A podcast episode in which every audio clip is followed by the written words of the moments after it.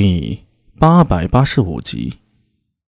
历史上关于高宗朝第一次征东突厥，疑点有点多。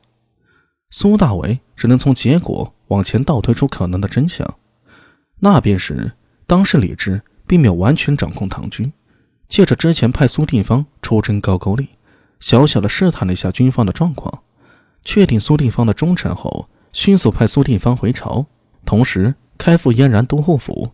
打响了高宗朝第一次征西突厥之战。这一战表面上看啊，大唐是失败的，除了打掉几个西突厥的仆从部落，根本没有任何战略级的战果。但实际上，自从征西军离开长安，李治便在朝中展开了大刀阔斧的改革。首先便是废王立武，废掉前皇后王氏及过去最宠爱的萧淑妃，半月后便立了武媚娘为皇后，接着。又是一连串的动作，将王氏与萧氏，这分别代表着关陇贵族及山东望族的两支门阀势力，从朝堂上一扫而空。同时被驱逐的还有前右仆射褚遂良。更惊人的是，接着还赐逆死了王皇后与萧氏。当然，这个命令据说是出自武皇后之手，但是以当时武媚娘对李治的影响力来说，绝不可能。必然是李治在背后授意而为。长安朝堂中，李治敢进行如此激烈的斗争，一定有着足够的把握。除了朝堂中新兴寒门势力的崛起，最大的原因也是唯一的可能，便是军事上。此次征西军，虽然唐军只出动了五万，但是在这五万人里，一定有原本属于关陇贵族的军方势力。把这些人派出来，无法插足长安之时。理智才可能动手。一个政治动向，并非表面上看到的那么简单，那必定是有一系列的手段措施与之相配合的。第一次远征西突厥，最重要的战略目的是清除异己，攘外必先安内，将原本属于关陇贵族和山东望族的唐军将领从军中清除出去，或战损，或事后寻由头撤职了，又或者是明升暗降。连大总管陈知节战后都被弹劾，职务一撸到底，何况其他人？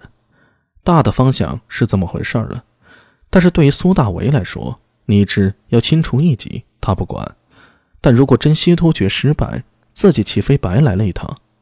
这可是真西突厥呀！若运作得好，便是灭国之功。苏大为志不在从军，自然希望为数不多的参军履历里来一笔灭西突厥的记录。对于他来说，只有此次假打西突厥变成真打，最后一战灭掉西突厥利益最大，而且也可以结好苏定方。至于李治想让王文度设局整陈知节，那关苏大为屁事儿。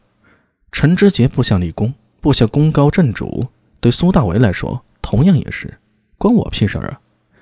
李治总不能凭空捏造个罪名吧？反正老陈回去啊就要退休的，被弹劾退。还不如来一场大功嘛！李世民是李世民，李治是李治，高宗对臣子还真做不出李二那种程度。铁骑飞扬，惊碎了草原美梦。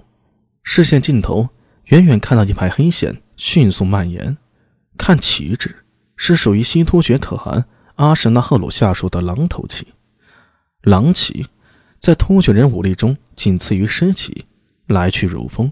作战风格无比彪悍的劲旅，同时也是草原上的噩梦。各族最怕的并不是阿什纳赫鲁身边的尸骑，毕竟那五万尸骑相当于西突厥可汗的禁军呢。若非生死存亡，绝不会轻易动用。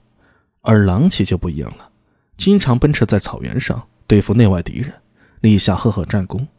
他们的功绩都是用鲜血凝成的，一见狼头旗，足以令草原上的莫名孩子。止住液体，天边的尽头的黑线还在继续扩张，从一条线渐渐的变成了巨大的波浪，最后是数之不尽的汪洋。骑兵如潮水，连绵不绝，人马一万，无边无岸，说的就是这种情况。而此次突厥狼骑出动了有三万，不要小看这三万人，他们的战力呀，与之前的木昆部这种阴骑不可同日而语。一名狼骑能当两三名阴骑了。率领这支大军的正是阿什纳赫鲁之子如今的西突厥小王蝶韵，他也是最有可能继承西突厥大汗之位的人选。而且，前面不远就是木坤部落了。紧挨蝶韵的一名狼骑将向蝶韵大声说道：“他的身体随着马背颠簸，但上半身却犹如站在平地上，纹丝不动，显然有极高的骑射功夫。此人原为阿什纳赫鲁手下的狼卫副将，在阿什纳沙毕死后便要身为阵，名叫利特伦。不过无人知道的是，他其实是蝶韵的人。对于韩魏的谋划，蝶韵一早便在进行了。”如今狼骑基本都落入到他的手里，狼卫现在也是他说了算。只有沙博罗可汗的禁卫那五万尸骑，若是蝶玉能有本事将尸骑渗透进去啊，不用多，只要掌握三分之一，他甚至有实力可以自立为西突厥可汗。他当然不会这么做了。如今西突厥与大唐之战在即，需要阿什纳赫鲁顶在前面。万一战事不协，倒是蝶玉也可以登高一呼。掌握这片草原，这些都是后话了。当前最重要的是把那个任务完成。